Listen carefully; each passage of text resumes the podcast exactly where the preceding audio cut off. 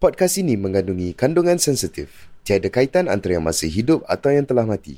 Segala persamaan dengan situasi sebenar atau semasa adalah tidak disengajakan. Anda sedang mendengar Shockcast Original. Shock. Menjadi seorang wanita itu kadangkala ibarat kita berlayar. Sedang asyik mengejar pelangi, lautan badai bertukar tsunami. Kisah wanita-wanita ini penuh syarat dengan hikmah.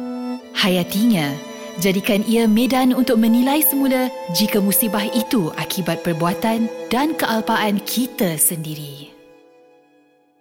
Kekasih Hari Senja Namaku Nur Laila. Umurku 33 tahun. Isteri kepada suamiku yang tercinta, Hilman. Perkahwinan kami terbina sewaktu aku berusia 26 tahun. Saat itu, aku sedang kerja berempas pulas membina asas kerjaya dalam bidang marketing. Aku bekerja di sebuah company yang menghasilkan tas tangan-tas tangan cantik jenama tempatan. Dalam masa sama, mengeksport juga jenama tas tangan antarabangsa.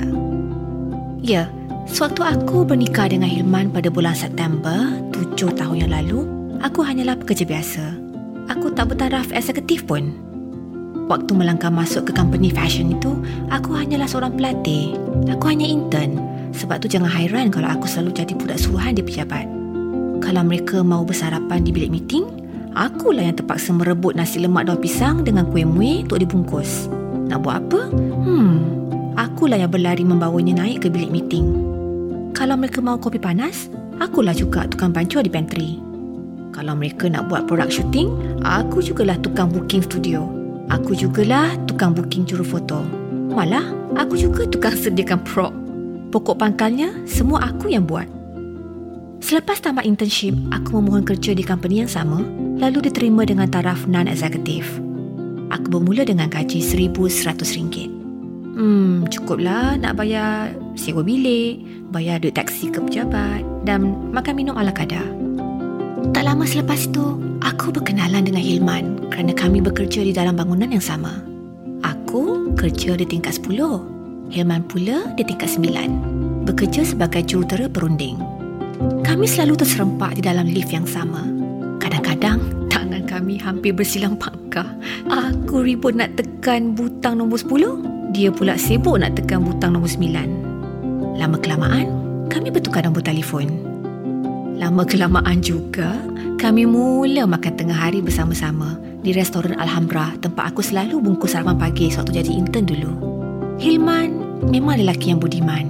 Sewaktu temu janji makan tengah hari yang ketiga di restoran Alhambra, dia bertanya kepadaku, Nur Laila, sudikah kau menjadi isteriku? Aku terkamam, tergumam. Tanpa semena-mena, aku cepat saja mengangguk. Kemudian Hilman bertanya lagi, Kalau kau berkahwin dengan ku Nur Laila, sudikah kau tinggal serumah dengan seorang perempuan tua, renta yang nyanyuk? Sudikah kau menjaganya bersama-sama ku Laila? Alamak, aku tergamam dan tergumam kali ini. Yang terdetik di fikiranku waktu itu, mampukah aku menjaga orang tua? Dahlah tua. Allah, nyanyuk pula. Sedangkan nak beli anak kucing kat rumah mak dan abah pun, nak beri makan dan minum pun, aku malas. Aku tak pernah ambil peduli. Ini kan pula nak menjaga seorang manusia. Boleh, boleh. InsyaAllah boleh, Ilman. Terpancut suaraku, berjanji sesungguhnya tanpa sempat menimbang-nimbang, apatah lagi berfikir panjang. Jadi begitulah janjiku yang sembrono.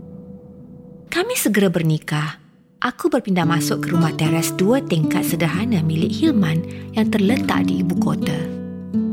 Kehidupan sebagai pengantin baru rupanya tidaklah seindah yang aku angan-angankan. Mungkin kerana hadirnya orang ketiga di dalam rumah kami.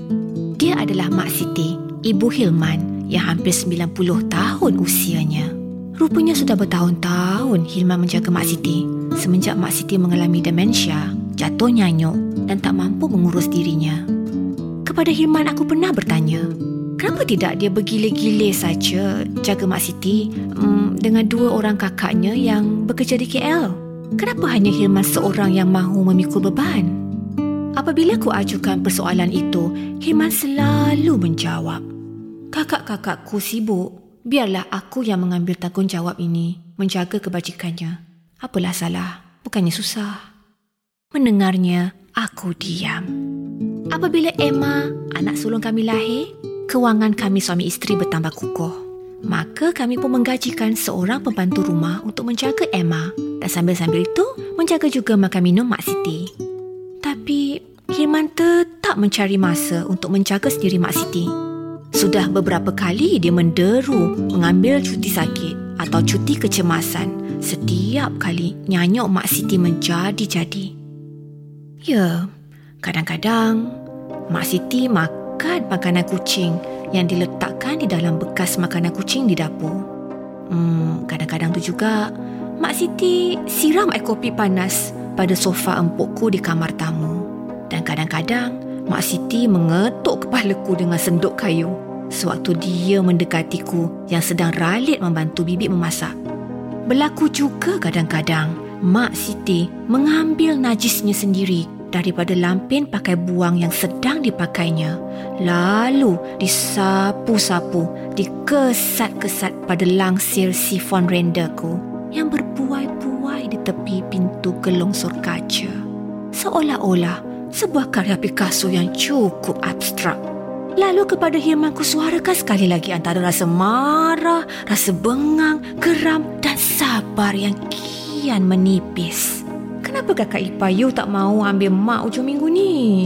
Eh, kesianlah Yu. Kesian Bibi. Penat tengok mak tu. Aku berbahasa basi seboleh mungkin tak mau mengecilkan hati suamiku. Dan setiap kali Hirman ku tanyakan soalan itu, suamiku pasti menjawab. Wahai Nur Laila isteriku, dalam diri setiap orang tua kita ada nilai jihad maka berbakti kepada ibu bapa samalah nilainya dengan pahala jihad. Aku mahu terus istiqamah menjaga emak. Semoga nanti anak-anak kita juga tak berkira untuk menjaga kita.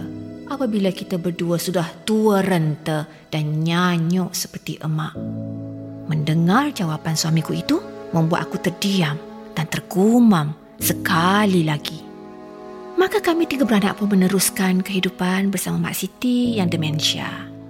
Ya, aku sebagai satu-satunya menantu perempuan Mak Siti selalulah memujuk hati ini supaya aku terus bersabar. Supaya aku terus menerima ujian yang Allah datangkan kepadaku melalui seorang ibu mertua.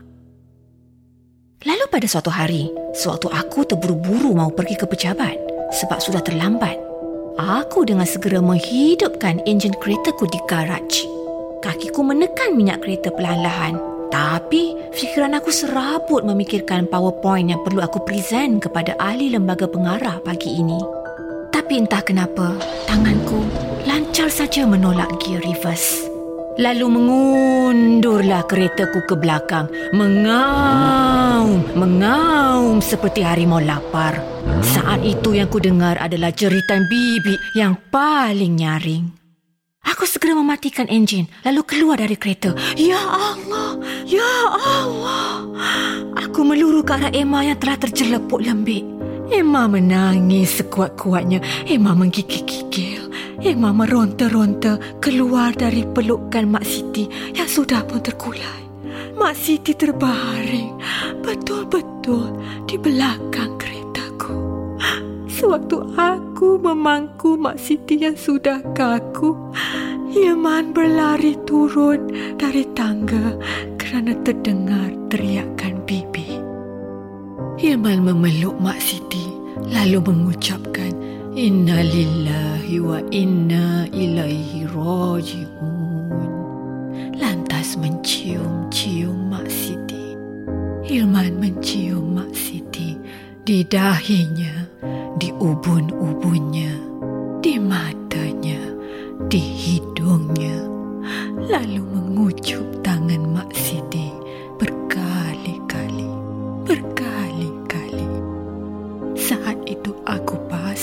menunggu tangan sasa Hilman mendobrak pipiku. Hilman berpaling kepadaku dengan mata yang merah berair, berkaca-kaca, lalu berkata, Aku tahu kau tidak sengaja, Laila. Aku tahu kau tidak sengaja, Laila. Apa jua dosamu kepadaku dan apa jua dosamu kepada emakku, wahai Nur Laila, isteriku. Aku ampunkan. Lalu Hilman memeluk, menenangkan, mengesat air mataku yang bercucuran bagaikan air hujan. Petang itu selepas solat asar, Mak Siti dikebumikan. Dua orang kakak Hilman yang datang memberikan penghormatan terakhir berteriak-teriak, bertangis-tangis, berdrama bagaikan mereka lah manusia paling sedih di muka bumi. Tetapi suamiku Hilman, ternyata dia adik yang tersangat baik. Tidak sekalipun dia cuba memulangkan paku buah keras kepada dua kakaknya itu. Sebaliknya, Hilman meminta mereka bersabar, beristighfar dan bersedekah surah Al-Fatihah buat Mak Siti.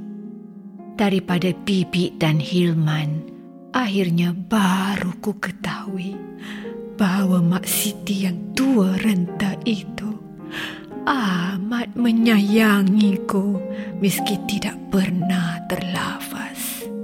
Kata Bibi, sudah enam kali Ramadan Mak Siti membasuhkan kain telekungku tanpa pengetahuanku. Mak Siti bilang, Bu, biar telekung Laila wangi bila pergi masjid nanti. Cerita Bibi. Kata Bibi lagi, setiap bulan pasti sekali Mak Siti akan mencuri sejadahku dari kamar tidur sewaktu aku pergi kerja. Aku nak jemur bawah matahari. Biar tak berhabuk. Biar tak hapak. Kalau tak, Laila batuk-batuk nanti. Cerita bibik lagi. Tambah bibik lagi, setiap kali sebelum subuh menjelang, Mak Siti akan datang ke pintu kamar tidur kami. Tapi sebelum sempat dia menggegar atau mengetuk pintu kamar tidur kami, Bibi akan mengusir Mak Siti secara baik, memintanya supaya masuk ke biliknya semula. Aku nak kejutkan Laila. Aku takut dia terlepas solat subuh. Begitulah Mak Siti menceceh-ceceh.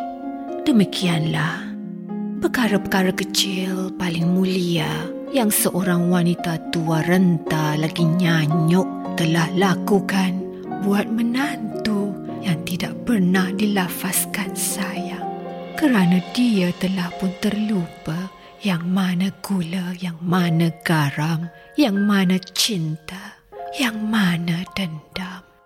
Mulai hari itu, aku berjanji kepada diriku bahawa anak anda kami, Emma Alicia, akan kami didik dan asuh sebaik-baiknya.